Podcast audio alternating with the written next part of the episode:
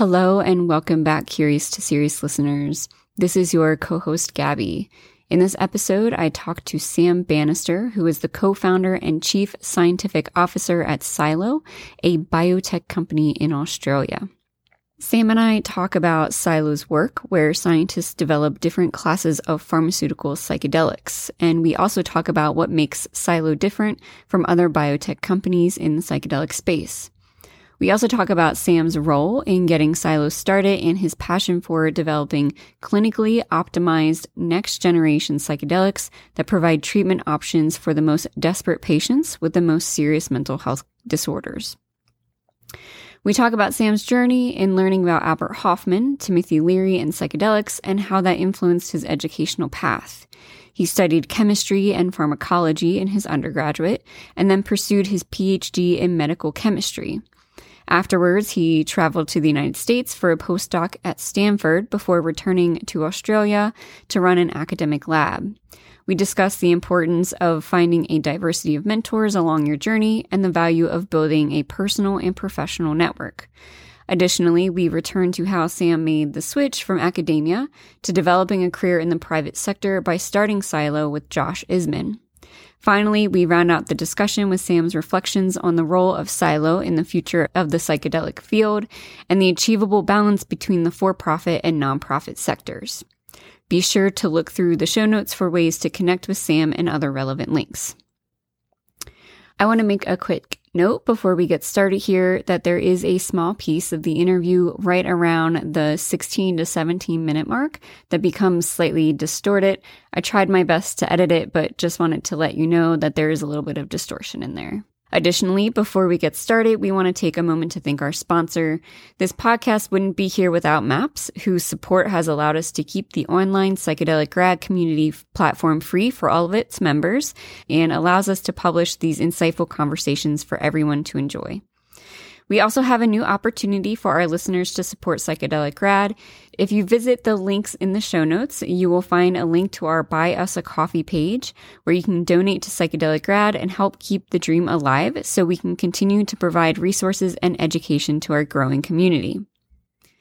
We also want to take a moment to share that our friends over at Psychedelics Today have just launched their second cohort of Vital, a 12 month psychedelic certificate training program for professionals to master the elements of psychedelic informed therapy and integration. And this round of Vital starts on April 17th, 2023. This holistic program bridges academic, clinical, philosophical, and reflective approaches to psychedelic informed practice and allows a safe space for students from all backgrounds.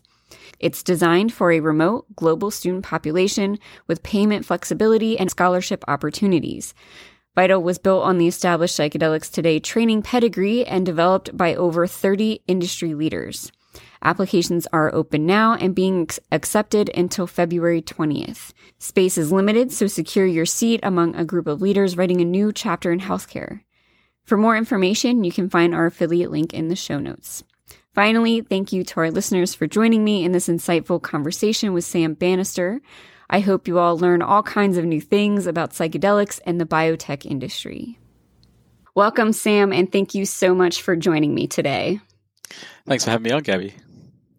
I'm really intrigued for our conversation because we're going to be talking about something that I don't know really anything about, which is the biotech industry. And I know some of our listeners, um, you know, I'm a social scientist, and I know some of our listeners are either in that field or interested in other things like psychedelic therapy. So this is really getting into some uncharted territories for myself and for our listeners and and many of our community members, which is really exciting. So um, I know for myself, I'll be asking lots of clarifying questions to help me understand, but also hopefully help our listeners feel like they can kind of keep up to speed with our conversation. Um, but let's go ahead and get started with hearing a little bit about the company that you work for, Psylo. Yeah, sure. So, yeah, I'm, I'm co founder and chief scientific officer at, at Psylo, and Psylo is an Australian biotech company that's focused on the development of next generation therapeutics that are inspired by all of this really interesting science going on with psychedelics right now. Okay, and so if you were to describe or maybe define what what is a biotech company? Like, what does that mean? And what does Psylo do within that industry? Yeah, so biotech companies um, come in a sort of number of different styles, I guess. Uh, we're a company that's focused purely on the development of small molecule drugs, you know, as opposed to sort of antibodies or some other platform companies that are developing enabling technologies in biotech. Uh, so, yeah, our, our main uh, mission is to develop medicines that are uh, super useful for treating uh, a lot of these really hard to treat uh, psychiatric and neurological disorders that, that currently don't have very good treatment options. Okay, I think that's a really good definition and explanation. I know I took a look at the Psylo website to try to understand a little bit more about it before jumping on the call, um, which I'll throw that link in the show notes for our listeners too, for those who are interested in learning more. Um, but like you said, I think um, one the the website really lays out kind of what is this problem that we're seeing, especially in understanding and treating mental health, which is you know having these treatments that aren't necessarily the most effective. And so I, I can kind of see where that biotech industry comes in in developing these new ways of forming treatments. So um, that helps paint a picture to me of what that really looks like in in my head and, and what makes it um, kind of answer that question. Uh, what makes Psylo unique from other companies that are maybe doing the same thing or working within the biotech industry? Yeah, so the the use of sort of psychedelic inspired medicines in, in psychiatry is, is not a, a very new one. Um, obviously, this was a really productive area of research um, prior to the sort of uh, prohibition in, in the 60s. Um, so it's really sort of a reinvestigation of, of the promise of this class of medicines that was sort of um, you know, where the research was sort of shuttered because of prohibition. Um, so it's, it's not exactly a new field. It's sort of like a, a bit of a renaissance that's happening at the moment. Um, and, and Psylo's real point of differentiation is that we're focused um, very specifically on dysregulation of the serotonin signaling systems in the body um, and trying to understand how best to leverage those to treat, um, you know, depression, um, anxiety, eating disorders, all sorts of different things potentially. Um, so yeah, a point of differentiation is really this this focus on a, a, super deep understanding of the serotonin system and and with a very sort of chemistry centric approach. Okay, interesting. And maybe correct me if I misunderstand. When I was checking out the website, I saw this really cool graph that was kind of showing different, not necessarily the types or like the names of specific, you know, drugs that were being developed, but um, I want to say the room was kind of different purposes. Like one of them was like subacute effects, and then one with non psychedelic type effects. We're developing these three different product classes. Uh, so the I'm guessing most of your listeners will be familiar with psychedelic assisted psychotherapy. So, this is um, the idea that psychedelics and, and, the psychedelic experience is used as an adjunct to psychotherapy. Um, some very advanced uh, clinical studies already. So we've had some very large phase two studies showing a lot of promise in things like major depressive disorder, treatment resistant depression, um, and a lot, you know, a lot more pilot studies or, smaller studies looking at things like end of life anxiety. Um, one announced now for eating disorders, anorexia nervosa. So, this idea that you can use psychedelics and the psychedelic experience in conjunction with psychotherapy to achieve, um, you know, really useful patient benefits in, in hard to treat conditions is, is definitely gaining a lot of clinical validity at this point. Uh, the FDA has has designated psilocybin a breakthrough therapy for some depressive disorders, indicating that you know the, the regulatory um, bodies are likely to sort of support this form of treatment, and you know it's very likely that psilocybin will be approved as a medicine by 2024. So th- there's a huge need there. That one of the main drawbacks to sort of broad rollout of psychedelic therapies is is the fact that we won't have enough therapists trained. These treatment sessions are sort of six to eight hours long. So there is this sort of immediate commercial need for ideally something with a similar profile to psilocybin, but with a much shorter duration of action. So this is one of the, the product classes that, that we're developing. Um, you know, an oral drug that's, that's taken much like psilocybin in, in a capsule or tablet form, um, but where the duration of that trip is much shorter, maybe two hours or so, but with a similar sort of subjective profile overall. So this means, you know, instead of treating one person, you know one patient per day at one of these clinics um, with two therapists, you could potentially treat three or four in, in the same day. So um, immediately expanding access to a lot of different people. Um, the second product class that we're developing is sort of a subperceptual drug. So this is really based on a lot of the anecdotal support for microdosing. Um, the clinical evidence is not quite there for microdosing yet. Obviously, it's very popular in the community, has a huge amount of, of anecdotal support. Uh, there are some very good studies going on at the moment. So there's actually one happening in Australia um, with a researcher um, named Dr. Vince Polito. He's running one at, at, Macquarie, looking at whether a much lower dose of psilocybin, not not the same dose that's been used in um, psychedelic therapy, which is typically around 25 milligrams. But if a lower dose, like five milligrams, taken several times a week, or almost in a microdosing type approach, can be useful in treating um, patients with moderate depression. So um, we're only just now getting to this point where people are starting to do these really rigorous, blinded, um, controlled studies looking at, at whether people are actually getting benefit from microdosing type approaches one of the main drawbacks with microdosing of existing psychedelics, things like psilocybin, is that uh, almost all classical psychedelics um, hit this serotonin target called the 5-HT2B receptor. Um, it's unclear at this stage um, whether the, the doses used in microdosing will be a problem, but it is well known that activation of 5-HT2B leads to valvular heart disease, um, and there have been drugs that have been pulled from the market um, after killing quite a few people because of this sort of unidentified risk. Um, so, so, there's a drug called Fen-Phen, which is a combination of phentermine and fenfluramine that was um, pulled from the market a number of years ago. It was a, a anti-obesity drug, so a diet agent.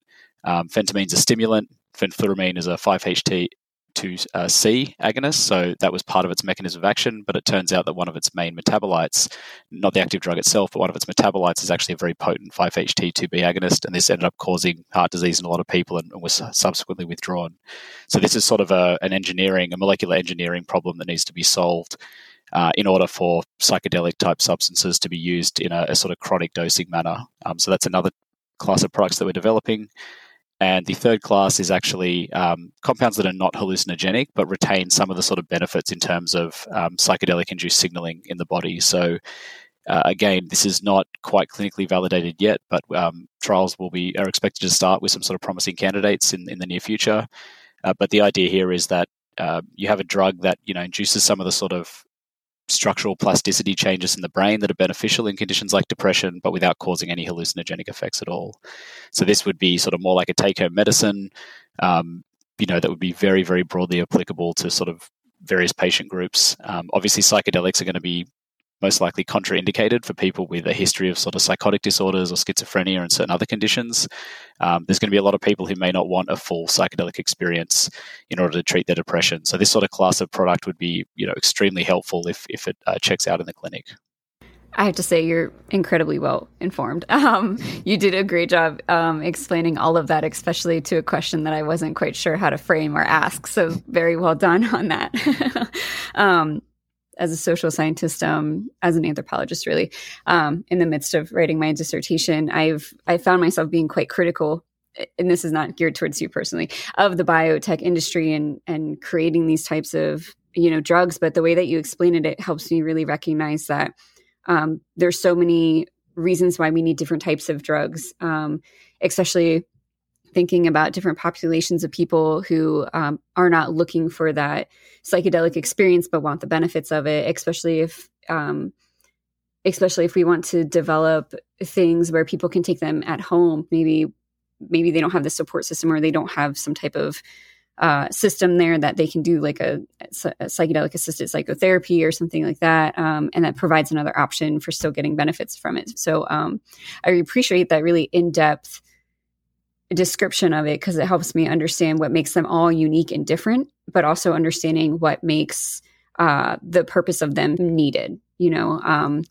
why yeah. those types of drugs need to be developed in in different ways like that. So it's incredibly helpful and insightful. I appreciate that. Yeah, no, not a problem. I, I, think it's one of these things that's not broadly appreciated um, within the sort of population uh, who, who, are interested in this area is that, um, yeah, the, these drugs, although they're excellent, psilocybin will be an excellent solution as an adjunctive therapy for many, many people, um, but it's not going to be perfect for everyone, you know. And so we're in this really interesting position at this point in history where we can start using all of these insights from all of the latest technological developments, all this interesting imaging technology we have around studying these drugs to really just sort of optimize and engineer them. And that's that's certainly not uncommon. So a lot of the compounds that you know the molecules that nature makes. Um, you know, obviously they're not intended for our our use. That's not the purpose of them. They're, they're secondary metabolites and things that plants and fungi produce for their own purposes um, that are often quite invisible to us. but they're generally not for our use. So, so there's always room for improvement. Nearly always room to improve on these substances by tweaking them a little bit, and that's definitely something that you know um, chemists have done in the development of, of huge numbers of medicines throughout history. Yeah, it's um, it's really interesting and it's so fascinating. It's funny too because on the and this is kind of a sidebar here, but on the cultural side of things, like looking at traditional uses of plant medicines, and even in some of the research that I do on recreational psychedelic use, people talk about um, you know how different compounds within especially plant medicines you know they create this like this compound effect you know uh, a multiplying effect where multiple alkaloids combine together to create a certain experience. But then when those when a specific compound is pulled out of a plant medicine and made into some type of pharmaceutical drug like some of those compounded effects are missed out on but it's interesting too because like you said everybody's maybe needs a particular experience that fits well for them. And something I teach my students is this idea of everybody's body is different. And so, yeah. you know, creating a, a, a compound or creating a pharmaceutical drug that fits, you know, different bodies is is a really uh, amazing and um, innovative technology really to have as human beings. Uh, it's something really to appreciate. Yeah, there's a whole field of medicine that's sort of only just emerging now uh, in terms of application in the psychedelic field. But the idea of personalized medicine is exactly this: that you take a look at someone's uh, genetics or, or, the sort of biomarkers that are floating around their body that um, that are consistent with a certain diagnosis, and you can actually sort of use these to gauge whether a treatment is having an effect. So people are starting to, to take this sort of approach in the psychedelic space, which is is quite interesting as well. Yeah, it's really cool to kind of see all these things coming together. Um, so let's talk a little bit more specifically about your role at Psylo. Can you tell us again what your position is there and, and what you do in that position? Yeah, sure. So, so I co-founded the company with Josh Isman, who's our CEO. Um, he's he's an amazing guy, um, a big sort of effective altruist. Um, you know, really big into sort of climate tech and and um, and alt protein companies and a lot of other you know really good impactful areas. Um, so he he comes to this space as sort of a repeat a successful entrepreneur, has been sort of a repeat founder a number of times.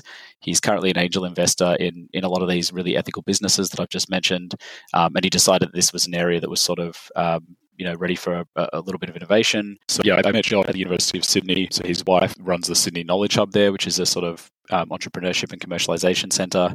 And he was really sort of just digging around universities looking for someone who might um, be interested in the mental health space, might be interested in psychedelic science more broadly. Uh, and yeah, we sort of met at just the right time because I was leaving that academic appointment. I was looking to do something um, a little bit different.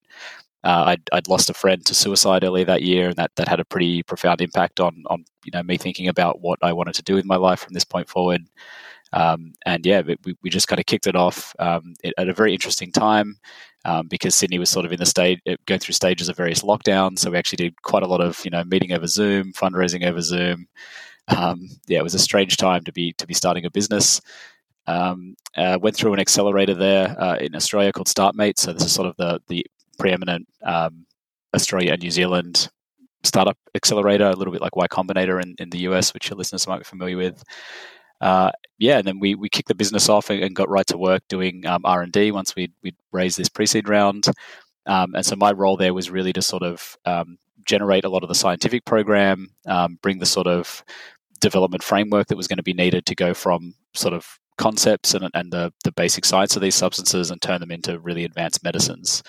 Um, so we've been doing that for you know almost a year now, um, and we've managed to build out a, a, pipeline of several hundred molecules. We've used a number of different approaches. So we've done both um, what's called rational design in, in drug development, which is where you make informed sort of tiny tweaks to the molecular structure and observe what the effect is um, in terms of you know their biological properties and then we've also used um, some of the more modern methods like computational discovery so something that's called high throughput virtual screening so a super interesting approach where you take a digital representation of, of a target of interest. So in our case, this was the 5-HT2A receptor, the sort of primary psychedelic receptor. Um, you build this quite realistic three-dimensional model based on structural information, um, and then you you sort of throw 100 million virtual molecules at it, see which ones uh, interact in a favorable way. And from there, you can go back and start actually synthesizing some of those, screening them at, various receptors to make sure you, are actually getting the effect that you see beyond the computer, um, and use those as a starting point for entirely new classes of drugs um, targeting these same sites. So yeah, that's that's my sort of role is, is running a lot of the science, um, you know, helping to build out the team. Um, a lot of fundraising in the last little while. We just closed a seed round, a, a AUD five million dollar seed round that was oversubscribed. Um, so yeah, sort of everything on the science side and, and a little bit of the business admin and, and just team building as well. Wow, this is such fascinating work. I've, as someone who's never had a foot in the door with anything biotech related, besides like a neighbor who does like nanotechnology stuff that I don't understand either, like, um, you did again a phenomenal job explaining that. But it's just so fascinating to hear all the different ways of like tweaking different things or trying different models and even like the computer simulation model and then doing more experimental work afterwards. That's just so fascinating. Like I never knew that that's how any of it worked. So this is very enlightening yeah. to me. yeah, very the, interesting. The process for doing drug development obviously is being refined for, for many decades now. We've got huge companies that are very successful at, at, generating new medicines. But what's super interesting in this space is is one of the silver linings to prohibition is that we've had this sort of black period where just nothing was really being done. Um, so it's almost like that that field of research that would have occurred for decades has been missing, but we now get to apply all of the sort of latest technologies to this to study in this area. So um, hopefully that should speed things up uh, in terms of the development of, of new medicines. Yeah, that's such fascinating. Just kind of having this understanding of this history of what is drug development, how does it work, and now seeing that applied to psychedelics is is really interesting. So, before finding your way to Psylo, did you always know that you wanted to work in in drug discovery, or what guided you into that type of interest in the field? Yeah, I had a, pretty strong interest in um, in biologically active molecules from quite a young age, I would say. I'd always been curious. I'd, I'd read a lot of sort of drug history and I was curious about especially molecules that can change consciousness, molecules that can change our view of the world. That sort of always fascinated me from the time I learned about um, Albert Hofmann and the sort of accidental discovery of LSD. You know, how is it that you can take this, you know, tenth of a milligram of a material that can profoundly alter your view of the world? It's it's quite an interesting concept, and there aren't many drugs that can do that. You know, it's a pretty unusual class of drugs. Uh, but really, by the time I was sort of getting into my undergraduate studies, um, you know, discovered medicinal chemistry as a field, which is this interesting intersection between chemistry and pharmacology. So, so not all chemistry, but just sort of the chemistry around bioactive molecules. Um, and it's it's something that I wanted to work on um, and develop new medicines because of the impact that you can have. So, you know, if you think about some of the um, the most useful drugs that have been developed, it's it's an area where you know you can dedicate your life to um, developing something that helps people on, on a very large scale. So thinking about things like you know modern antibiotics that, that have helped literally billions of people, you know that, that may otherwise have, have died or, or lived very poor lives. Um, so there aren't many areas of science where you can have such a large impact, and, and I think that's sort of been a theme for a lot of my career. Um, it's one of the reasons I'm, I'm, sort of also interested in, in the alt protein space, in climate tech, and all these other things where you know very clever people are working to have impact, not just uh, you know immediately and in their local communities, which is super important too, but but really scalable solutions to things that solve you know solve actual real problems, not just whether I can get food delivered, you know, to my door in 10 minutes from a takeaway joint. Like I'm, I'm really interested in these problems that are, you know that are kind of tough and that, that take some clever people to solve and actually have real positive impact on people's lives yeah i like how you you frame that really uh, not just kind of these uh, short-term impacts but something that has an overarching long-term societal impact you know mm-hmm. cultural and societal impact which is really important you know you mentioned about being interested in uh, compounds that alter states of consciousness before you even entered your undergraduate. How did you find out about Albert Hofmann? You know, I didn't find out about it until like my 20s. That's why I'm like, how does someone stumble upon this, you know, yeah. or, or earlier in life? Well, well, like like all good things in life, it was fairly accidental. So I, I, am of the age um, where in Australia at least the internet was not broadly rolled out as I was sort of a teenager. Um, and I can actually very clearly remember that sort of distinction where sort of people whose parents were sort of business leaders in the community started to have regular internet access available. So there was this sort of period in my younger life where, um, you know, I was reading a lot of books. I was really interested in sort of Buddhist philosophy for quite a while there. Um, really interested in consciousness and meditation and, and just um, altered states of consciousness generally. Um, you know, reading a lot of a lot of books in psychology, Charles Tart and others, just getting really interested in this area. Then you know it's almost impossible to you know not become aware of psychedelics at some point if you're reading in that space. Um, but i didn't have access to the internet. So I, would heard about this guy timothy leary and and kind of the counterculture in the 60s and lsd led me to albert Hofmann, and, and i remember asking my mom about um, timothy leary and her response was um, you know, she, she, she was around in the 60s, obviously, and I, I, asked her what she knew about Timothy Leary, and she's like, "Oh, he's, you know, isn't he that idiot who blew his brains out on acid and ended up in a wheelchair?" And, and that was that was her response, which seemed to me a little bit, um, you know, contrasting to what else I'd read, the little bit that I'd read. So I made a bit of an effort to get online and try to learn what I could, and found out, you know, basically that was entirely wrong, and she was completely misinformed. And it was one of those really um, sort of paradigm shifting moments where I realized that I probably really couldn't trust a lot of what my parents said. probably a lot of it was highly inaccurate and maybe just plain wrong. So um, yeah, that set me on this this really um, solid path to sort of independent research and, and seeing what I could learn from from books and from formal education and from elsewhere. Well, that's quite the way to get into it. Um, I, I, have to admit, I'm not sure how many teenagers I know that would read about Buddhism and, and find their way through that path, right? Um, so it's really interesting. Um, but I think it's also maybe a common factor sometimes when we question our parents and say like what do you know about this and then you get yeah. this extraneous story that you're that you find out later is you know just super stretched and um you know not accurate at all and then it makes you want to question everything that they ever yeah. present to you in life um I, I think that's probably more curious yeah i think that's probably a very common experience for a lot of people but it's it's it's quite jarring you know the first couple of times it happens on a on a big topic to find out you know these these people you've relied on for so much of your information might actually be not super well informed themselves yeah, and then you become adult your, yourself and you realize that adults never know what adulting is anyway. yeah, for sure. So that's that's super interesting.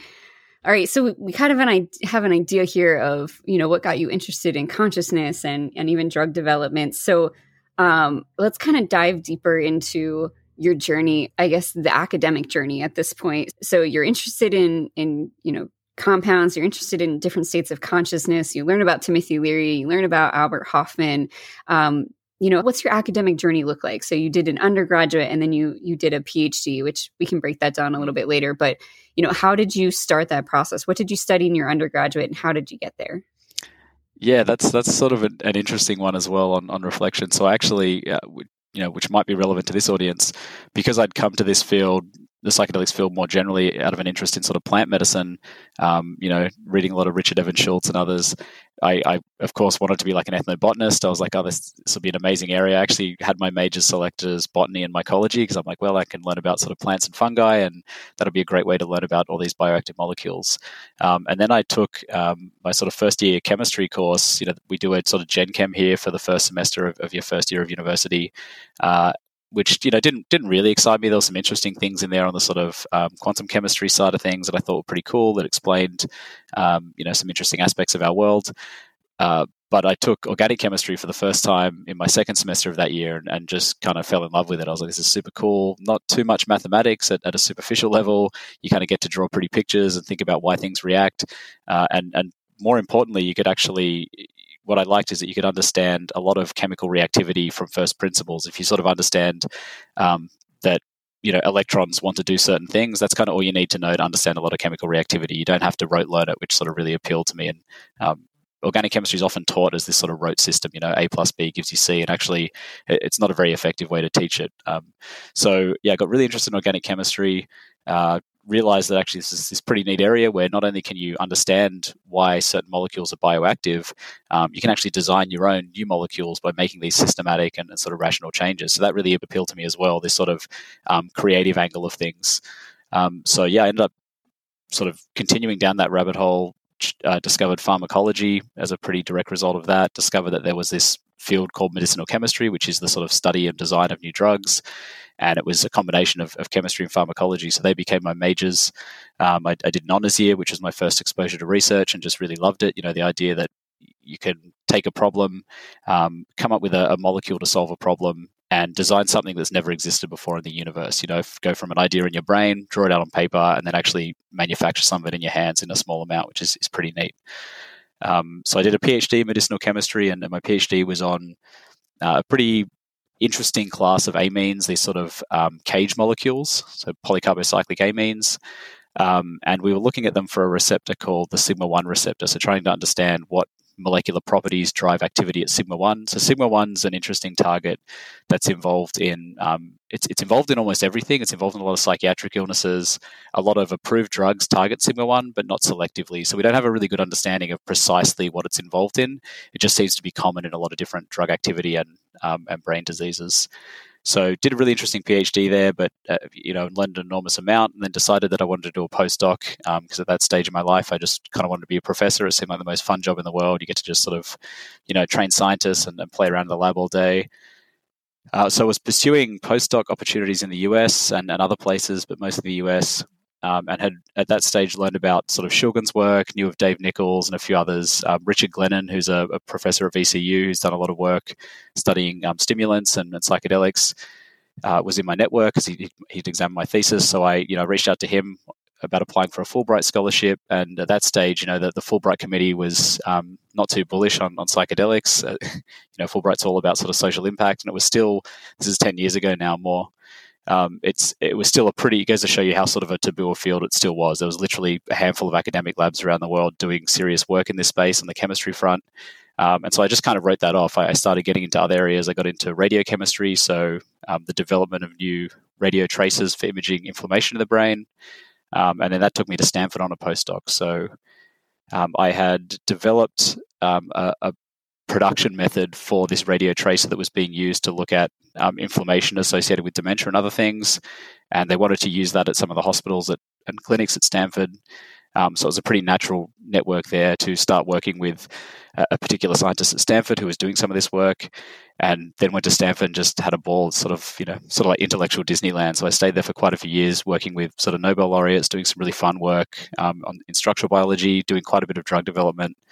Um, worked with the Medicinal Chemistry Knowledge Center there at ChemH, um, which was just amazing. You know, people who've actually had approved drugs to market, sort of training you on, on how this works in the real world and, and in an academic setting. So, um, yeah, was having an absolute blast and then got recruited back to Australia um, in my sort of, you know, had I not done this sort of final year at Stanford and learned all this really cool stuff about biotech and, and entrepreneurship and startups, um, I probably would have loved to come back to Australia and just be an academic. Um, but when I was recruited back for this role, it sort of wasn't was no longer my dream job by that point. So um, came back here developing um, new anti-epileptic agents inspired by molecules found in cannabis, um, and did that for a few years. But between the pandemic and sort of just you know losing a bit of a bit of love for um, the academic life and, and basically my conception of what academic life was versus the reality, um, decided I needed to, to move out and, and do something else that's quite the journey. Um, and i feel like i have lots of questions about it. So we'll kind of we'll kind of break parts of it down here.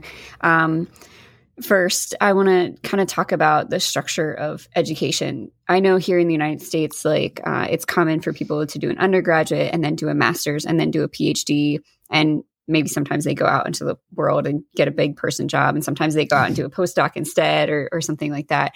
Um, you know, is it common in Australia to follow a same pattern, or what does that educational pattern look like? Yeah, it's it's pretty common for people to go into university. They might take a, a year or two off after high school and, and uh, is quite geographically isolated from the rest of the world, so we have this sort of concept of like a gap year, which is um, when I was living in the US, I found out is is definitely much less common there. um, so this seems to be a sort of uniquely Australian thing, where it's it's quite common, I would say, um, in that you'll you'll meet a bunch of people who've done it, but people often after school will take off a year and just travel the world for a bit and um, go on a bit of a journey, and and um, yeah, it's it's a, it's a very common experience. Um, and then a lot of other people will just go straight into the workforce or pursue undergraduate degrees directly from school. So um, I, I, went straight to uni, um, to, to, college, and did an undergraduate degree. Um, and then from there, it's, you know, people will either get a job in, if you're a scientist, um, in, in, terms of your undergrad training. Um, you'll get a job in the scientific industry here, or you know other other degrees, uh, sort of first professional degrees to become pharmacists, lawyers, um, or you might get a job with a big corporate, depending on on what you've studied. Um, but in terms of the path to a PhD, um, usually you wrap up your undergraduate degree, which is three years. Um, often you'll do an honors year, which is a fourth year by research, with a it's sort of like a mini master's. So you'll you'll do a year of of research and write a small thesis. Uh, and then you'll pretty typically go into a PhD from there. So, um, yeah, there's no formal requirement to do a master's or anything else. Um, often you'll apply for a scholarship, government funded otherwise, and then jump right into a PhD. And the PhDs here are a little bit shorter than the US. We don't do the um, the year of rotation that's pretty common in the first year of a PhD in the United States. Uh, but you know the whole degree is about three and a half years in terms of the um, allocation of funding, but in reality, most people typically take sort of four or four and a half to actually finish it. So there's there's three and a half years of funding allowed, um, and then you can apply for sort of extensions and additional funding from there. So it's a little bit shorter than um, than North American programs, I would say. I, I appreciate that explanation because it's very very different in the united states so yes. overall like how many years did it take you to to go through i guess the undergraduate and the phd before the postdoc uh, my, I, am I was a bit, um, a bit slacker than other people, I guess. You know, I, I definitely took longer to write up than I needed to, and that was because um, there was no real motivation personally for me to actually submit my PhD thesis. I'd, I'd done the work, I'd published a bunch of papers, um, I was already working, uh, doing other things by the time it, it, came to sort of writing up. So I was sort of doing it around full time work and, and, and, other things. Um, so I took a little bit longer than usual, but I'd say for me it was probably closer to sort of eight and a half years or so from the time I started my uh, my first year of, of undergrad. Um, definitely could have been done in, in six months or maybe even 12 months shorter than that. Uh, but I, yeah, I really dragged it out at the end there for no good reason. Um, you know, I was doing research already by that stage prior to my thesis being submitted um, in a really, really great lab here and, and just having a lot of fun doing the research is what I wanted to do anyway, not, not sit around all day, you know, writing many, many pages of a thesis that three people will review and examine. Yes. Oh my gosh. Like, yo, I'm so jealous right now. You're writing been, a thesis at the moment?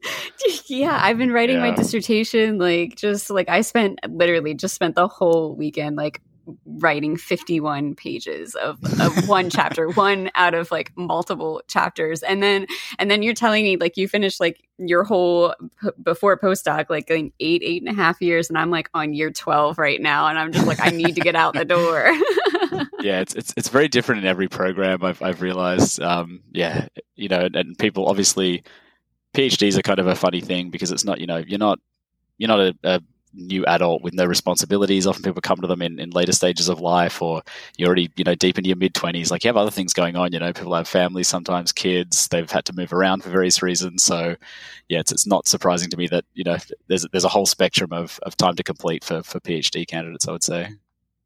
Yeah, there there really is. It's in and it's it's really diverse too because like in social sciences i just find in general like those programs at least here in the united states are much much longer mm. um, like my master's program alone was like three years and my neighbor who did nanotechnology was done in 12 months and i was just like is this normal like yeah. um so it's really interesting to see that not just diversity like uh, you know in educational systems uh, you know in different countries but also between departments and programs. Mm. but i think it's important for our listeners to hear and understand that like you know there's one there's a diversity of options to choose from and two there's a diversity of options of what that can look like. There's no right or wrong way it just kind of whatever works for you you know? Yeah. Yeah for sure yeah, I think that's really important that you sort of take stock of your situation. Think about which it's very it's very easy to forget why you're doing a PhD, um, but it's it's pretty good to take a, a, period out and just sort of reflect on you know what, what are the what were your motivations for getting into it? Why are you actually doing it? Um, and uh, you know I think there's a, a, risk for a lot of people that like that you know the thesis or the like the dissertation or the completion or something itself becomes the goal. And I remember um, having a really interesting conversation with a professor at the University of Sydney in an elevator one day when I, you know, I was super excited. My thesis was finally written up. I'm like, yeah, I'm about to submit it, you know, bit of a celebration. And he just, he just kind of shrugged and he was like, yeah, so what? What are you doing next? He's like, really, a PhD is just is just a ticket to open up your world to be able to do all sorts of other things. So, so you know, why did you get the PhD? What do you want to do with it? and I was like, oh, at that stage, look at various postdocs, not very seriously, and I'm like, oh, that's a that's a great point, actually. why, why did I spend all this time doing this thing, learning all these skills? Yeah, I think that's a that's something really important to think about. And yeah, now I'm sitting here being like, I'm supposed to graduate in a few months, and I'm like, and then what am I going to do? Then what? yep. Yeah. You know, it's not like the end of the the road. Like there's more to it. I just I haven't figured out what that is yet. yeah, yeah. I think people forget that a PhD is not a goal in and of itself. It's it's a it really is just a ticket to to create opportunities for yourself to do other really interesting things. Yeah, and so for you, that other interesting thing was a was a postdoc. Yeah, yeah, and I, I remember quite clearly from my PhD. Um, this was one of one of the reasons I really wanted a career in science was because it was a way to you know didn't appreciate that there are many other areas of sort of business and, and other studies that would also take you overseas. But I, I, really did want to go and work and live somewhere else for a period. Um, you know, and I grew up reading all of the amazing science coming out of, you know, top tier US universities and all the, the cool startups and things there. Um, so I sort of had the US um, in mind um, between the sort of US, US and Europe. I think I'd also looked at a scholarship in Japan, um, but yeah, the, the US did did appeal to me for sure. It's sort of where a lot of the most cutting edge science is being done um, generally. Yeah, so yeah, it was always a pretty pretty firm goal. It's an easy way to to travel and to you know have a, a really interesting cultural experience, do some super cool work somewhere else, and um, yeah, that was always a, a sort of goal of mine early on it's really cool how it worked out like that. And it sounds like you had an incredibly fun time doing all of it too. Oh yeah. Yeah yeah. Yeah my phd was a lot of fun made a lot of great friends had a, a really good supervision um, throughout which is, is also not not something that everyone always has. Um, have been super fortunate to have a lot of really great mentors. Um, and i think if you you know the world will throw back to you sort of um, whatever sort of attitude you approach it with. So I was I was always sort of super driven, had a lot of initiative, and sort of knew what I wanted to do. And, and when you approach the world that way, um, often you'll get a lot of good mentorship in return. Just sort of incidentally, it seems to be the way things work. So yeah, I've been really fortunate to have some um, some pretty challenging mentors as well, mentors or bosses, but also some some really really great ones. Yeah, let's take a minute to talk about that. Um, you know, were there any particular mentors that either really challenged you and helped you grow or that were just incredibly supportive? And like you know what did they look like and and how did they i would say support you or help you but challenging can sometimes be support and growth too. But you know how did they really help to your development into you know what you're doing now? Yeah yeah it's when you're in the middle of some really challenging situations, it can be kind of hard to appreciate it. But you know, these days I, I try to take a sort of more stoic view of things, and um, generally I would say I'm, I'm an optimist. Uh, so, so my PhD supervisor um, was a guy named Professor Michael Kassiou at the University of Sydney. Um, you know, really good medicinal chemist in the department. Um, you know, not purely academic, had a bit of an entrepreneurial streak as well, um, and, and provided good training. You know, had great postdocs training me in his lab. Um, so that was just a really great training opportunity. Uh, and, and great for that stage of my career. And this is something else that I've sort of come to appreciate is that, you know, th- there's no singular mentor that's going to serve you for sort of everything you want to do. You need to find a sort of whole cohort of different mentors for different things. And some of those will be good for one stage of your career and, and not for others, and that's fine. Um, so I'd say, yeah, Michael Kassiou was a great, um, great mentor for my PhD. Uh, then, you know, I, I moved over to, to Stanford and had a little bit of a challenging time there um, for a couple of years. You know, it's, it's obviously a, a, pretty big cultural shift. It's a pretty competitive place. You know, you know, it's, it's interesting and challenging to go into a room and, and always feel like you're the, the dumbest person in the room. It's just full of a lot of really clever people. Um, so I'd say I did a lot of learning about, you know, how to operate in that environment. Um, you know, Stanford's got really great support for its its postdocs via um, the Office of Postdoctoral Affairs, uh, and just had yeah learn a lot. I wouldn't say for my first couple of years at Stanford, at least, I'd say I learned far more sort of culturally and, and in terms of career and, and um, professionalism in the workplace than than on the science front. Um, and then that sort of transitioned back sort of midway through there. So I, I moved labs a few times, um, and some of those labs were phenomenal. So, so got to work with really great people. Um, another Australian postdoc um, named Kaavya Kumar, who was working in Brian Kobilka's lab, um, working as a really really tight unit with her and Naomi Latorraca, looking at um, how to understand how some of these molecules that uh, bind to the um, main target of, of, drugs and cannabis, the cannabinoid receptors, how they work at sort of an atomic level. So um, that was super fun. And then obviously, yeah, my final year there working with uh, with ChemH, so with a guy named Mark Smith who's running this MedChem Knowledge Center. He's um, a serial entrepreneur himself. He's a Roche veteran. Um, you know, more more sort of drive than almost anyone I'd work with, but also just a, a phenomenal mentor. Like really wants to see everyone who works with him succeed. Um, and he'll give you a lot of time if, if you show that you've got got drive and you put in a lot of effort. Uh, the other academic lead on that project was a guy named uh, Professor Edgar Engleman. So he's the founder of the Stanford Blood Center, a really phenomenal um, immunologist, sort of broadly working in the oncology space, uh, but also the founder of a, a, venture capital firm in Palo Alto many years ago. Um, very savvy entrepreneur on the on the commercial side as well. So, yeah, that was just a, a, pretty unparalleled experience to be able to work with. Yeah, just such brilliant people and, and learn how drug development actually works in the real world. It was it was a really good time. There's so many incredible things that you, you know, just said in that response. One of them being um, this idea that you've worked with a diversity of people at different stages and how, you know, you can recognize that certain people were instrumental in certain stages and maybe not so much in others. And I think that's that's really key to kind of think about for our listeners is kind of recognizing, you know, when are those mentors like instrumental to them and then maybe um, you know playing on other mentors for their strengths in other ways when they need support in different ways which is really interesting.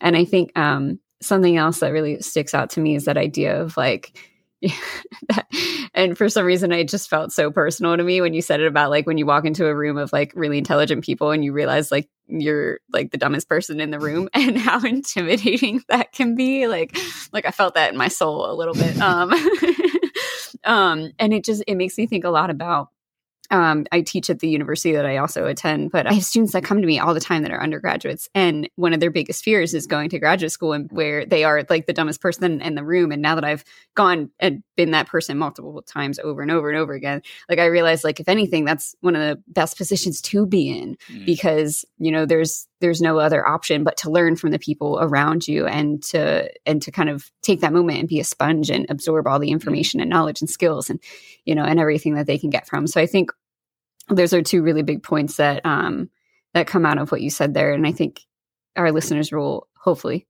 find that very useful and, and something um, that we haven't seen come out of other conversations that we've had so far. So that's incredibly insightful. Yeah, I think that's a pretty good general one for anyone doing, especially sort of higher level degrees, um, advanced studies of any kind. Is yeah, don't, don't expect that you know your PhD supervisor, for example, is, is going to be your sole port of call for for challenges you'll run into or advice or guidance. Like it's super important to um, just for more general career longevity as well build out your networks you know whilst you're at grad school like find find multiple mentors find mentors at other universities like there are people um, generally people are quite generous with their time people do want to people do want to help more you know more junior trainees who are seeking help you know most people um, are actually very generous with their time in that sense. So I'd say, yeah, don't don't rely on any one, you know, one person to be your sole mentor. It's um, it's definitely counterproductive.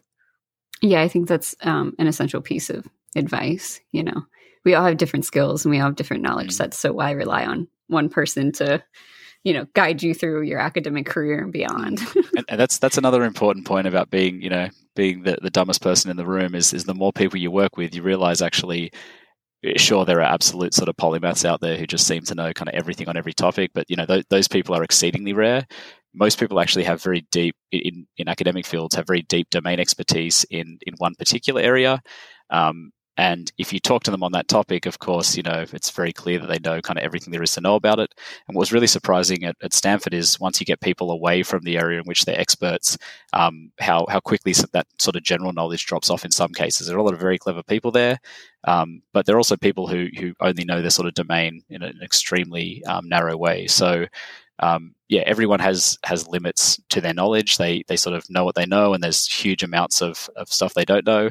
Uh, and understanding where those limits are for yourself and for others is also super important and can sort of remove some of that sort of imposter syndrome as well. Mm, yeah, yeah, absolutely. And I think that's something um, labeling that idea of imposter syndrome is something to recognize that we all feel and we all go through too in academia, oh, and definitely. that's totally normal. yep, yep. Yeah, in um, fact, if you don't have imposter syndrome, it, it may be sort of a, a Dunning Kruger effect, you know. So it, it's a yes. good thing. It's a good sign that you have a bit of imposter syndrome at all times. yes, absolutely. You give some great advice on kind of you know how to how to work through that and know that it's okay, and um, so it's very useful.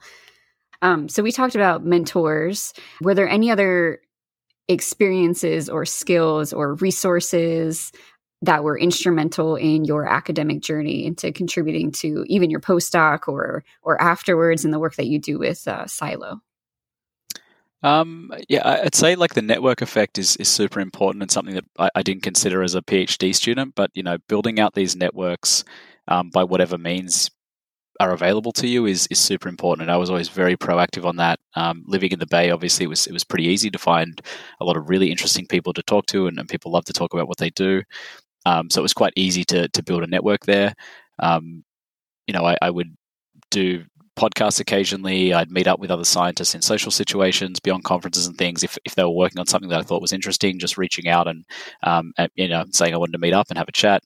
Um, that led to some really sort of fruitful collaborations. You know, a, a guy named Professor Roy Gerona um, at UCSF who was doing some really interesting toxicology work in the cannabinoid space that I was interested in. So I just reached out to him, cold emailed him, and he was like, you know, had a quick look at me online, could see that I was, you know, a real person, and we ended up meeting up for pizza and a beer, and, and it kicked off a, a, you know really interesting area of work that that led to some good publications and some decent impact. So um, yeah, I think yeah, I, I, wouldn't be afraid to reach out to people, even if they're sort of more senior um, than you. And I, would sort of advocate for things like Twitter in this sense, except maybe until recently, um, Twitter's definitely sort of lost its way. But early on for me, that was that was a pretty great equalizer. So, uh, you know, when, when, I started using Twitter, which was probably almost ten years ago now, eight years ago, uh, there are people who will respond to you on Twitter that are you know very esteemed professors and things at places like Stanford who probably would never respond to an email, and it's just the nature of the platform. Like they don't really want to be on their emails anyways, but they're happy to jump onto a comment. And um, yeah, I've had some pretty good success reaching out to people that way. But the the importance of network, yes, is really pretty hard to overstate, and it applies to like you know both your personal life and your professional life. Um, you're essentially all of the opportunities that are available to you generally will, will, often come from you know the sort of diversity and strengths of your network. So that's something that, that i definitely didn't appreciate as a phd student that i'd, I'd always encourage my my trainees to, to build networks and I, I sort of advocate for them on that front as well um, connecting them with various academics take sort of leadership of projects and, establish those collaborations and grow them. Because i think those sort of soft skills are also super important in, in science and elsewhere.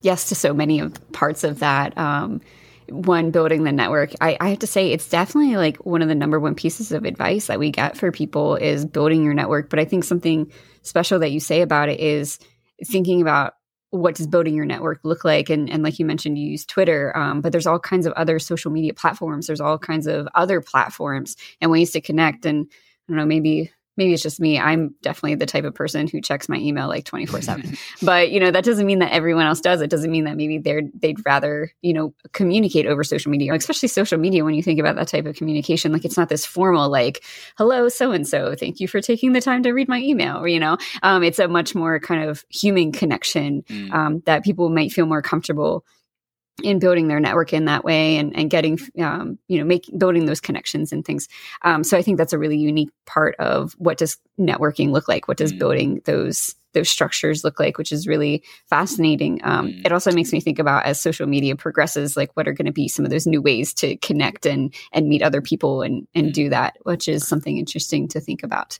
I like this idea. I haven't dabbled in it myself yet, but people are already looking for sort of Twitter replacements. It's obviously got a number of issues, um, quite serious issues. It sounds like but people are already looking at things like Mastodon, and, and I like this idea that there's sort of more curated communities. So Twitter's pretty. Twitter has a number of sub communities within it. You know, if you're into toxicology, there's a whole community there. Pharmacology, there's a community. Any sort of area of academic science, you know, Chem Twitter exists. These these things definitely exist as sub communities, and Mastodon seems to be. Um, I haven't haven't had play around it yet, but seems to be taking that idea um, and decentralizing things on on independent servers, but where the communities will actually be built around these particular topics. Um, you know, obviously Reddit's got Reddit's done very well at building out community, mostly sort of non-technical, but but it's done pretty well at building out these communities. So I think I don't think social media will disappear, but hopefully some of the more toxic elements of it can disappear as we build something that resembles sort of um, you know local community more more classically. Yeah, it's definitely something to watch out for, and um, and you know even even me and you as we continue to build our networks and stuff like looking out on like what's new on the frontier of, mm. of way to connect with people uh, definitely something to think through um, which I feel like as I get older, technology gets harder. But yeah, that's also that's that's a pretty natural consequence of aging. I, I, think unless you unless you really dedicate a lot of time to staying on top of all of it, I'm, i already feel myself falling behind as well. It's, it's frustrating. I know. I like. I had to have like my nieces. Like, I don't. I still don't understand TikTok. I don't know. Like, I just. I, am like, what do you do? I'm actually quite happy not to understand TikTok. That's one where I, I don't feel like I really need to spend a whole lot of time there. Yeah, I am sure it's got its uses. yeah, I have students that come into classroom all the time and they're like, "Did you see this on trending on TikTok?" And I'm like, "You're using words I don't understand." that's so that's interesting, but it's important understanding different you know community building and technology around it to be able to utilize that um, in advancing your career and and even in within academia and all of that all of that great stuff um, so super useful um, i feel like i had something else and i just that's all right. We can move on. Um, so, uh, as you've gone through your journey, I imagine that you've, you know, faced multiple challenges along the way. But is, are there any challenges that really stick out to you that were um, instrumental in helping you kind of grow and develop into, you know, where you are now? And and what were they, and how did you overcome those challenges? Yeah, definitely had. Um, I've had a, quite a few challenges, I would say, in my career, and um, a lot of those were around this. This again, this sort of idea of mentorship, and you know, realizing that maybe um, whoever sort of formally is designated as your mentor in some situations may not actually be a very good fit for you, and so that's uh, really just forced me to get um, a little bit lateral in my thinking to find other people and to build out these networks. So that's yeah, again, the network thing is, is super important. Um, you know, working for for the wrong person or with the wrong person or team um, can be pretty detrimental to your. I'm sure many many of your listeners will um, will understand, but it can be very detrimental to your mental health. Um, you know, to, to, your productivity and just you know to your sort of career progression overall. So, sort of identifying very early on, um, you know, mentors and others in, in a team situation who are not particularly helpful and thinking about uh, creative strategies for, for circumventing that can be pretty important and sometimes it's it's as dramatic as you know quitting a job and, and moving on to the next thing um, other times it can be just sort of bringing in additional mentors to sort of compensate for some of the deficits um, uh, you know with a, a particular mentor so um, and I use mentor here as you know to, to mean boss. It can be an academic supervisor. It could be a boss. It could be anything. Um, but yeah, I'd, I'd say uh, probably nothing I'd, I'd, want to say too specifically about about particular challenges here. Um, you know, for fear of of offending anyone who might be involved. Um, but yeah, I've definitely definitely been through a few pretty challenging situations uh, professionally and, and in my personal life in the last few years. Um, and yeah, I, I, think the main thing is is just to try and do whatever you can to sort of reframe things in a sort of stoic way and realize that you know every every negative situation is an opportunity for learning um, and really, it's this. It's definitely very common in, in the startup world and in, in entrepreneurial circles generally. Um, this sort of idea of resilience and persistence. Um, you know, there's this this Naval quote that um, startups don't die when they run out of money; they die when founders run out of energy. And I feel like that's that's something that really resonates with me because it's it's absolutely true. You know, if companies have a runway, but if you need to raise more capital, um, you know the ability to do the difference between doing that and not doing that is often your just your resilience and, and, persistence, and that's that's true in academic life. It's true in in business as well. I think so. Yeah, tenacity and resilience are definitely like super super crucial traits. You know, there's been a lot of um, a lot of talk in recent years about this concept of grit, and, and that's really sort of what it's about. That's often what separates people who ultimately achieve success from those who don't. So it's you know realizing that you know there's nothing unique or special about you. Everyone has very challenging experiences, and it's how you deal with them that really sort of defines you as a person and, and probably predicts your ultimate success. Yeah, that's um, that's honestly some incredibly beautiful advice. I would have to say, um, you know, especially because I, I know I'm sure like every one of our listeners as they're, you know, tuning into this, uh, they're probably just like, oh yeah, I'm going through X, I'm going through Z, this happened, this happened, this happened, you know. Um, but really the ability to overcome and push through and keep going is, is, is where the success happens. It's where the growth happens, um, which is it's, something important and profoundly beautiful and difficult and challenging all at the same time. It's easier said than done, and you know if you're if you're deep in it, um, you know I'm sure there are many of your listeners that have had you know probably depression afflicts a huge proportion of the population. I'm sure that people have been super depressed. Um, it can be very hard to like pull yourself out of those sorts of holes, but you know the main thing is is you know find support wherever you can and and something that can be quite useful in very challenging situations is just try something different. You know, it doesn't have to be the right thing. Just do something differently. Um, if you feel like you're in a bit of a rut or you're stuck or you're having a, a challenging sort of situation in life, um, the worst thing to do is probably just to stay there stuck. you know, just just yeah. try anything. Try anything. Go do something else. Like it'll it'll definitely set you on the right course to sort of um, improving things for yourself. Yeah, no, I think that's a good piece of advice. You know, if you keep doing the same thing over and over again, you're not going to get a different result. If you yep. if you at least try something different, if that doesn't work, you can try something different. You exactly. just keep trying something different until you exactly. find something that works. yep. All right. So let's kind of move on to the next part of your journey. So you have this postdoc, you're having a great time, and then you end up moving back to Australia can you talk a little bit about this transition from the academic world and your postdoc at, at Stanford and eventually finding your way to Psylo? Yeah, so so yeah, I mentioned I was recruited back to Australia to, to run this academic lab, which you know probably in 2016 even was probably my dream career.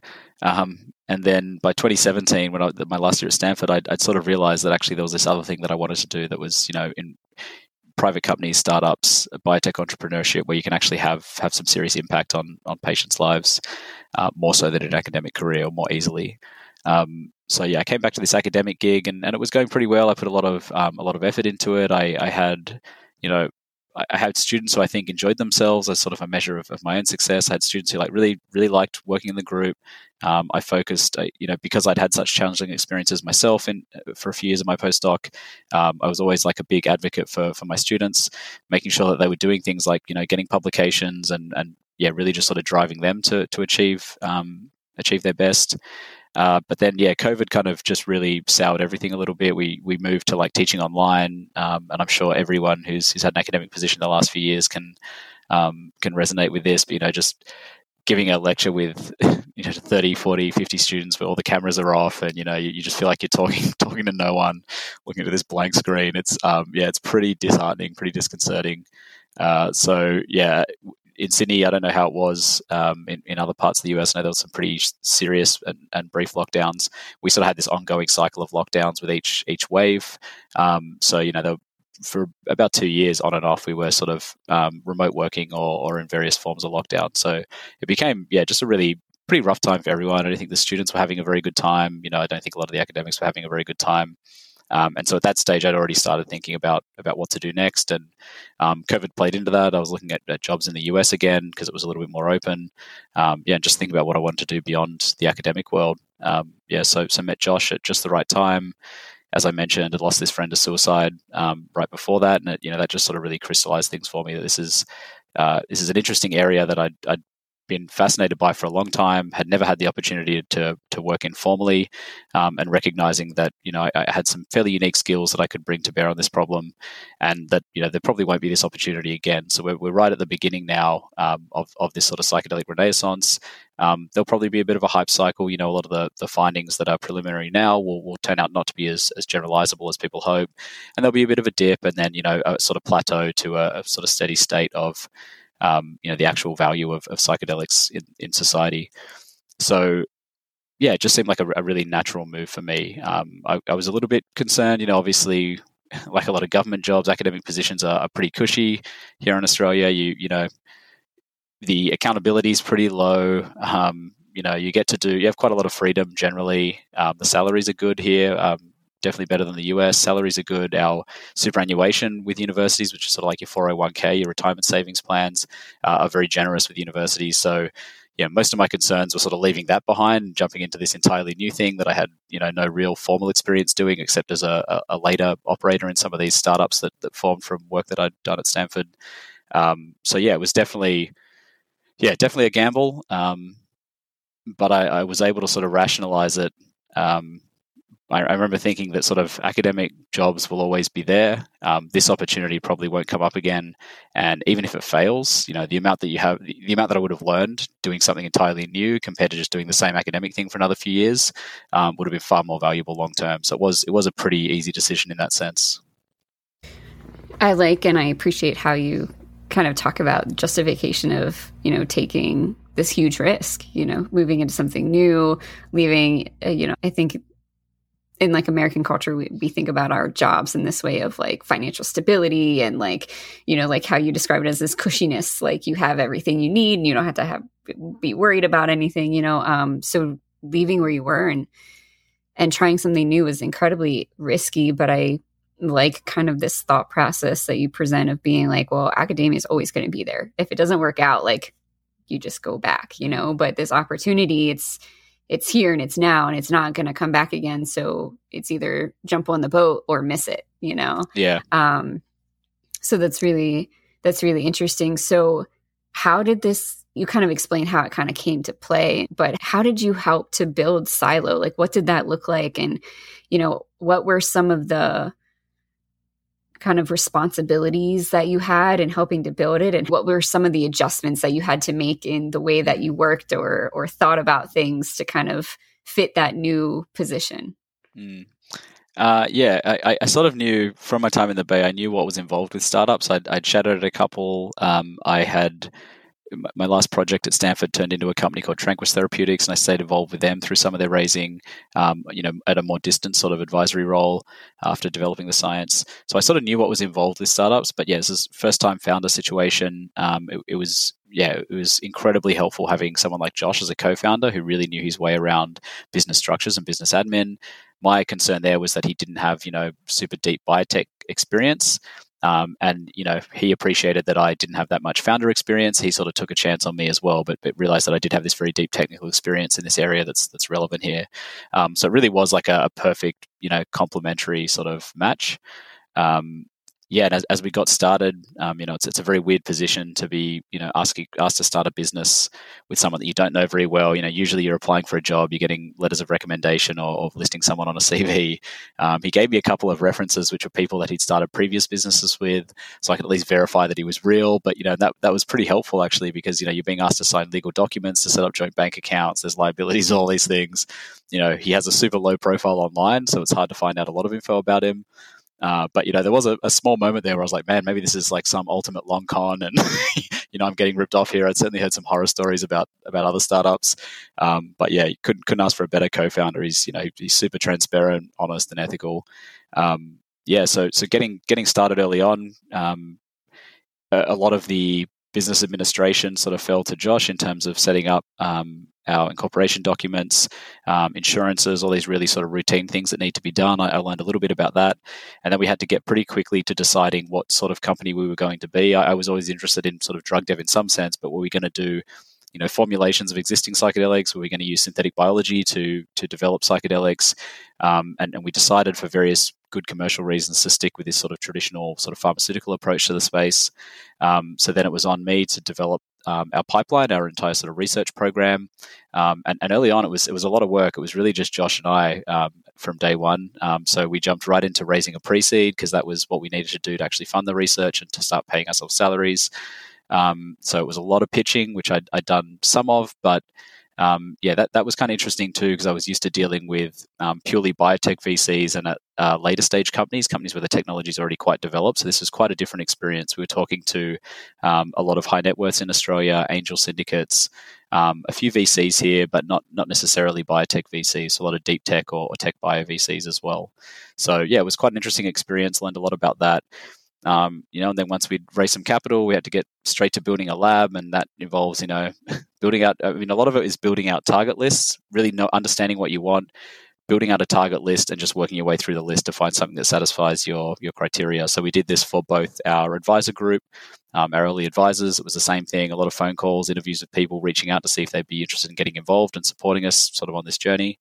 Um, then the same thing for finding a lab space, you know, and and then a bunch of PR from there to sort of raise profile to, to raise a proper seed round. So it's it's really um, it's kind of a twenty four seven gig. There's there's not much downtime, and I was already aware that um, that this would be the situation, and, and I kind of like working that way anyway. I get kind of energized by just um, yeah, really throwing myself at a at a problem. So um, yeah, I, I remember thinking had some experience of this from the Bay with startups there, but I remember hearing a, a really great talk um, by a guy named Leon Chen, who is he's the PhD student of Professor Daria Mochly-Rosen, who's a really successful Stanford professor and, and entrepreneur. So he be, ended up becoming one of the co-founders of, of her first company, Kai Pharmaceuticals.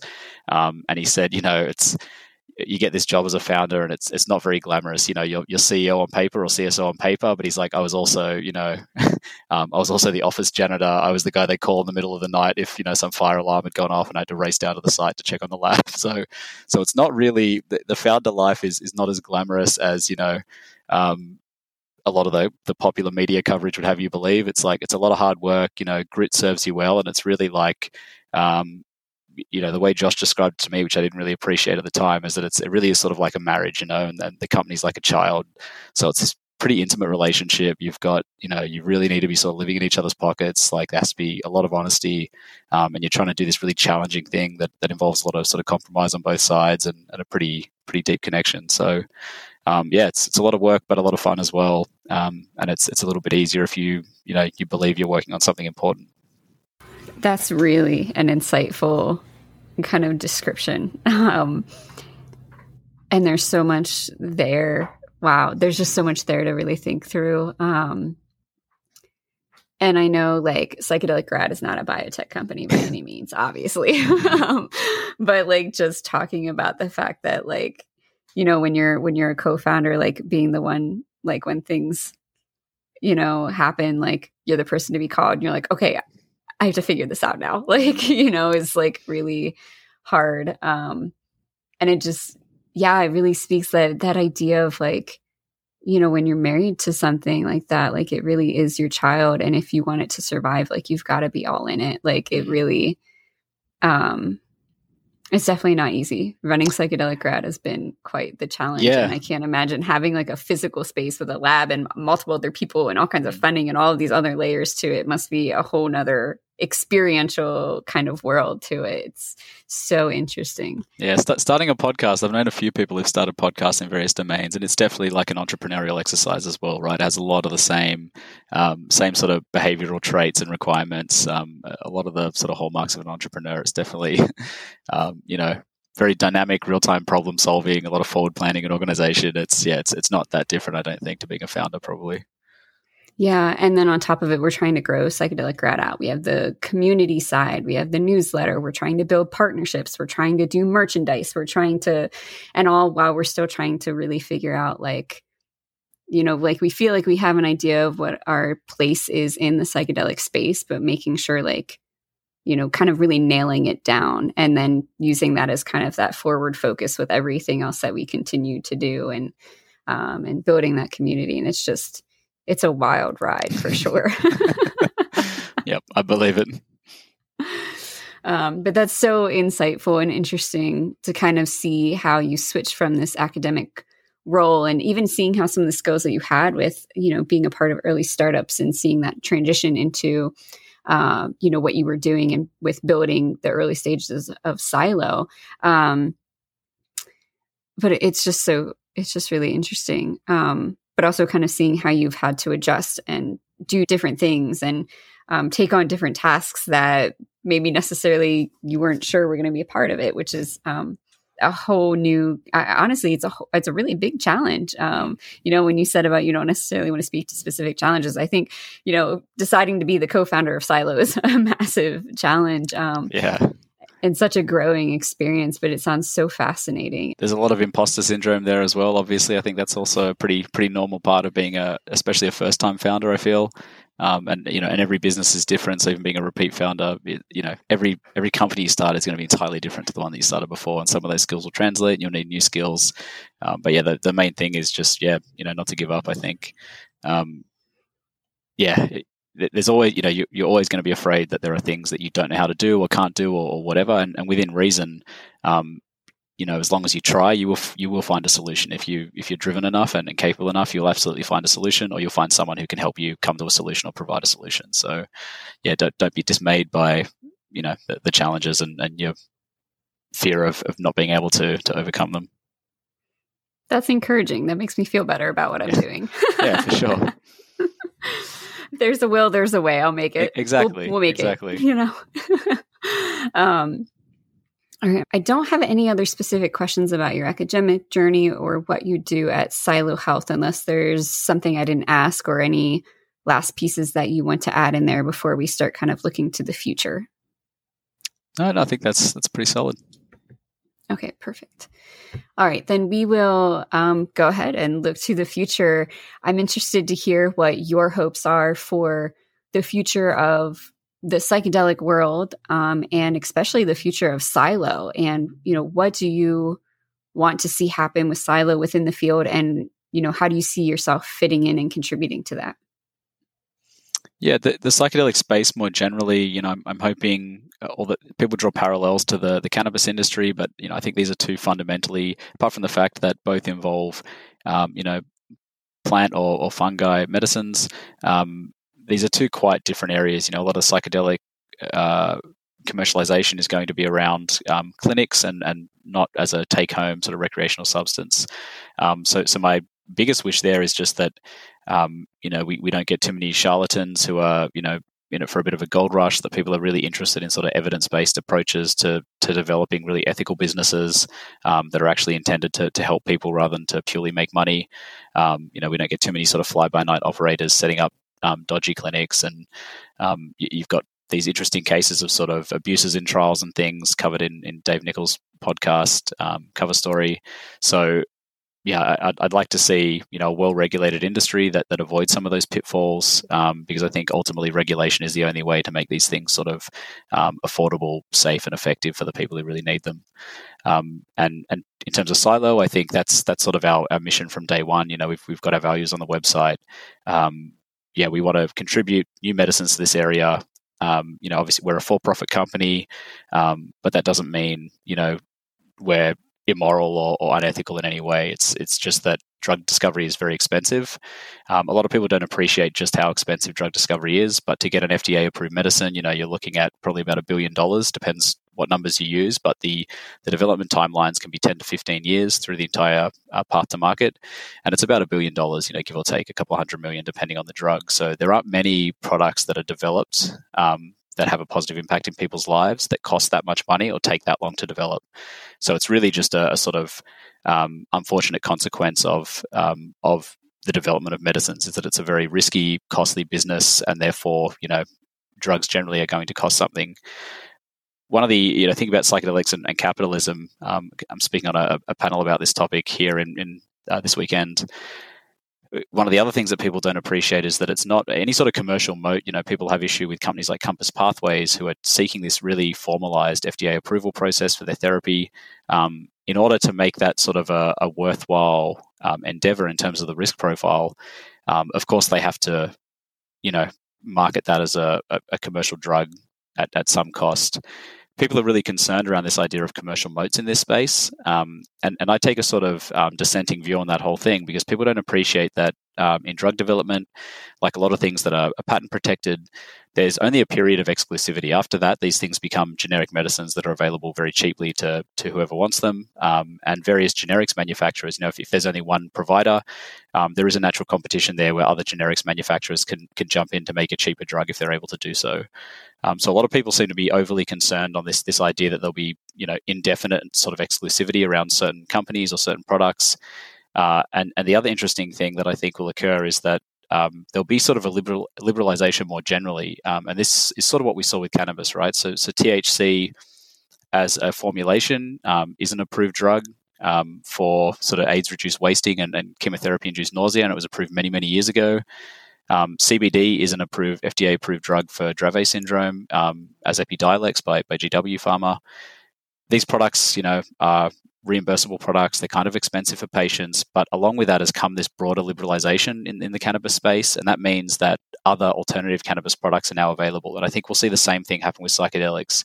It, it won't be an either or. The fact that Compass Pathways is pursuing approval for psilocybin means that that solution will exist for people who want it and for people whose insurance can cover it.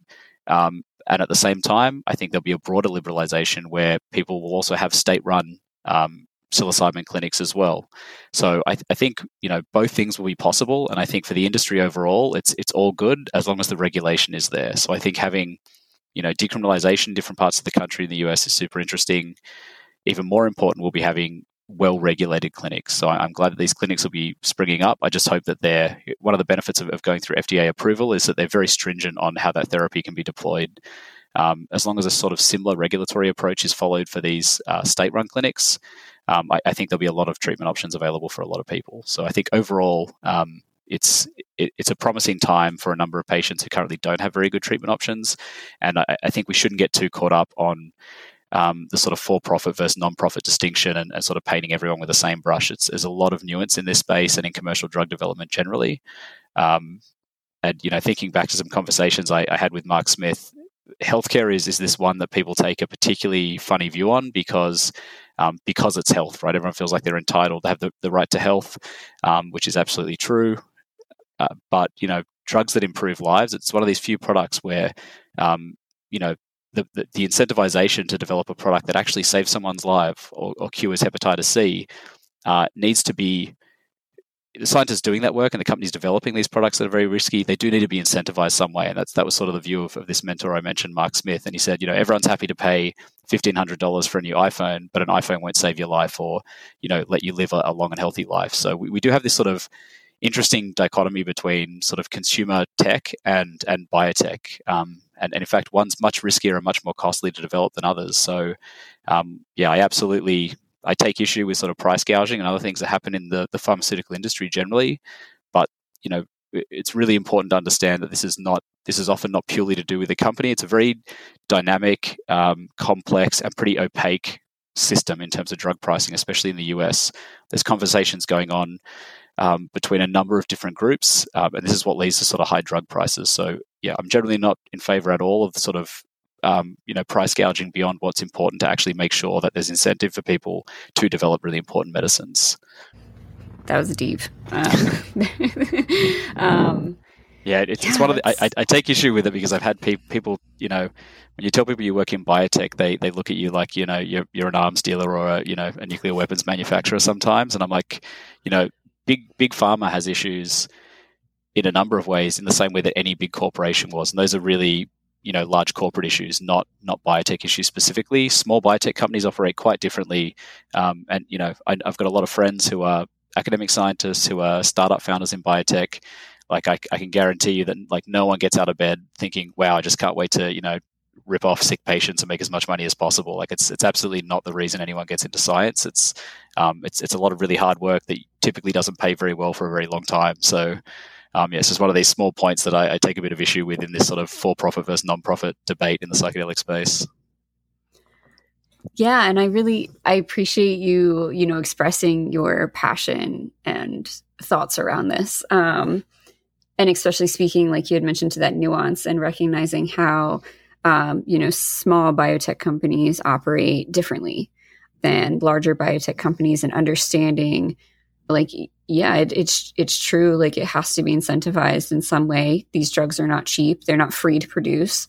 Um, fda approval is extraneously expensive um, and takes a long time.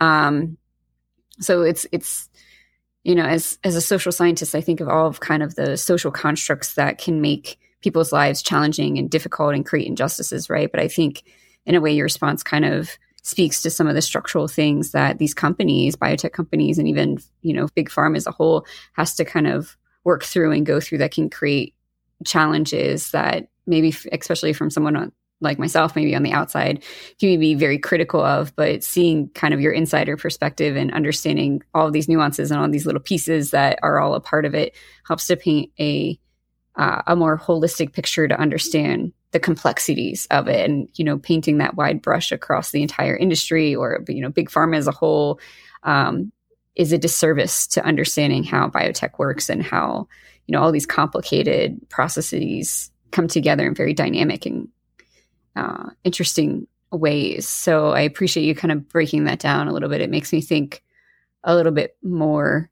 It makes me want to be a little bit more critical on my own perspective when I think about this issue. Everyone should should be informed on sort of how drug pricing works, and it's it, it's hard. It's actually hard to inform yourself because it's intentionally very opaque, and that suggests to me that you know people should really sort of be lobbying for reform of, of health insurance and, and of drug pricing more generally. Um, so you know if you yeah if you have the will and, and the time, this is this is an area that probably deserves a lot of attention. Yeah, you know find your your local representatives and, and you know petition them to, to sort of enact some change and, and reform the laws so that it's a, a, more equitable system for everyone.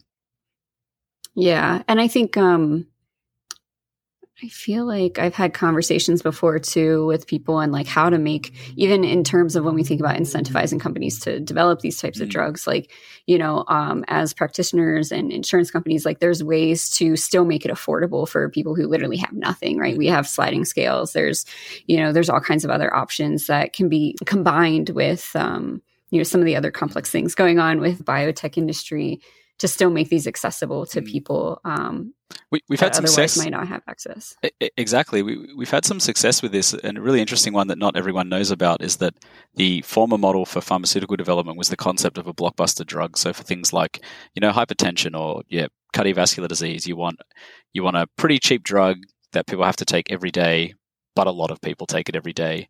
And that produces its own sort of perverse incentives.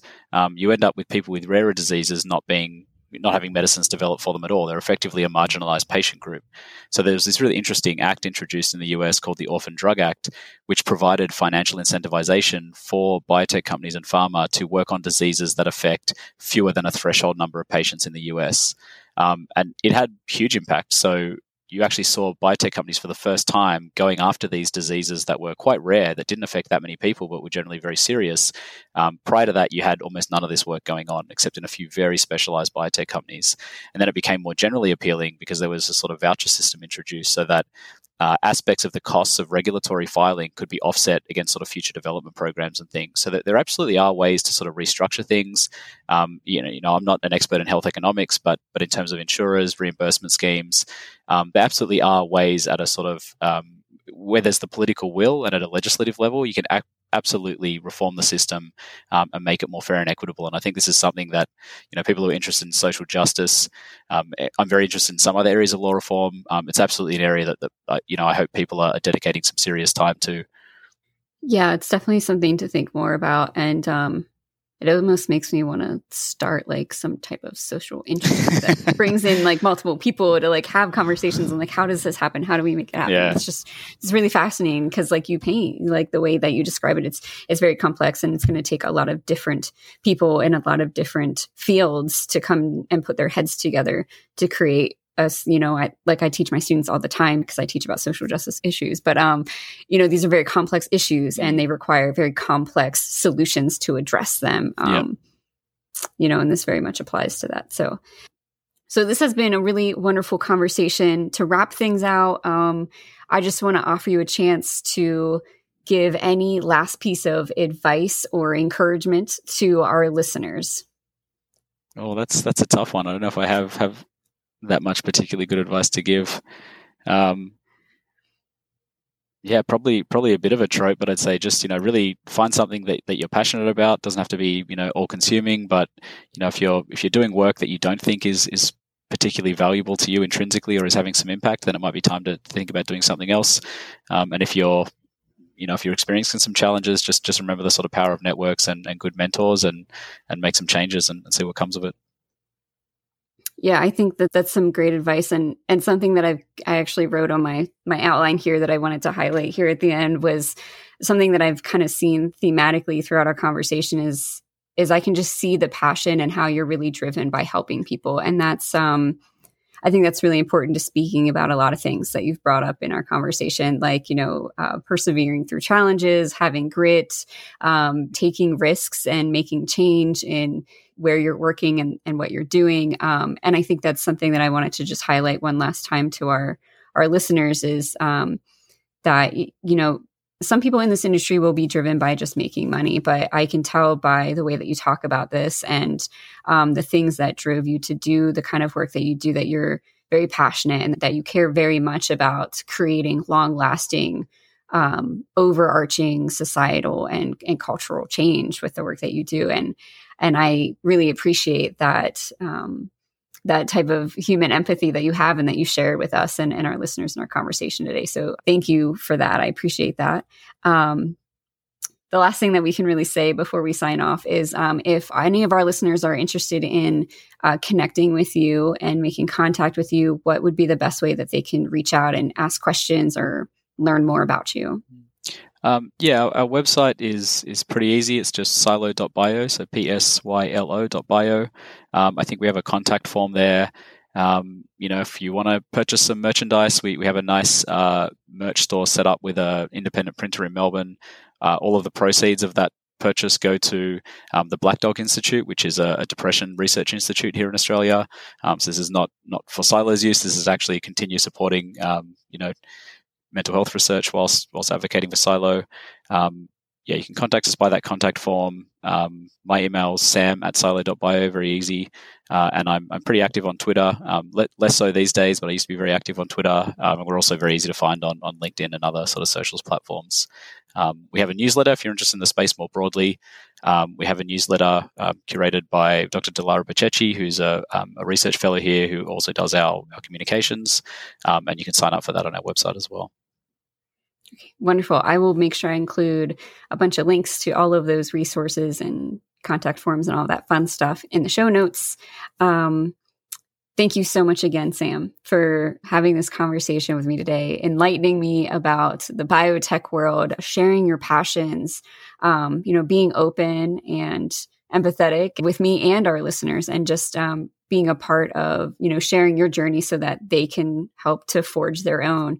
I know I learned so much and you've given me so many things to think about and research and learn more about so that I can continue to educate myself and, um, and, you know, learn more and contribute back to the space. So thank you for all of that. No, thank you so much for the conversation, Gabby. It's, it's been a lot of fun. Thank you to all of our listeners for tuning in. I want to direct your attention to the show notes once again, where you can find relevant links from our conversation and ways to connect with Sam. If you enjoyed this episode and would like to connect with like minded spirits, jump on over to our Psychedelic Grad community page. The link is in the notes below. Also, when you join our community, you'll get a weekly newsletter filled with psychedelic goodies, including psychedelic studies, field announcements, and job openings. I also want to remind everyone that our friends over at Psychedelics Today have just launched their second cohort of Vital, a 12 month psychedelic certificate training program for professionals to master the elements of psychedelic informed therapy and integration. And again, this starts on April 17th of 2023. Applications are open now and being accepted until February 28th. Space is limited, so make sure you get your seat. For more information, you can find our affiliate link in the show notes. If you'd like to support Psychedelic Grad and the Curious to Serious podcast so we can keep the dream alive, click the link in the show notes to donate and buy us a coffee. Finally, if you enjoyed today's podcast, please leave us a five star review and maybe even a comment so we know we're doing a good job. Thank you again for joining us. I'm your co host, Gabby. Stay curious, and we look forward to seeing you back here for our next episode of Psychedelic Grad's Curious to Serious podcast.